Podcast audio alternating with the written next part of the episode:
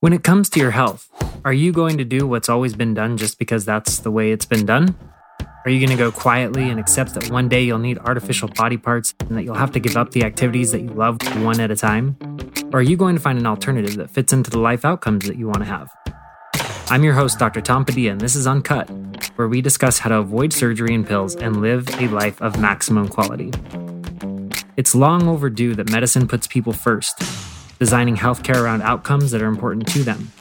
Has healthcare, in its effort to treat the masses, neglected the people who want to avoid surgery and pills and live an active life? At the end of the day, information is king.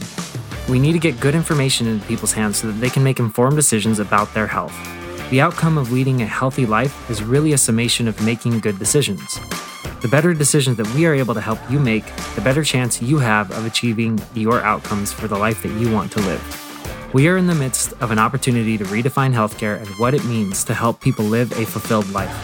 Subscribe to this podcast and tune in for information that can help you design your life in a way that helps maximize not only the years in your life, but also maximize the quality of life in your years. Learn about treatments and standards that are changing the healthcare industry and how you can take control to improve your chances of avoiding orthopedic surgery or relying on painkillers in your lifetime.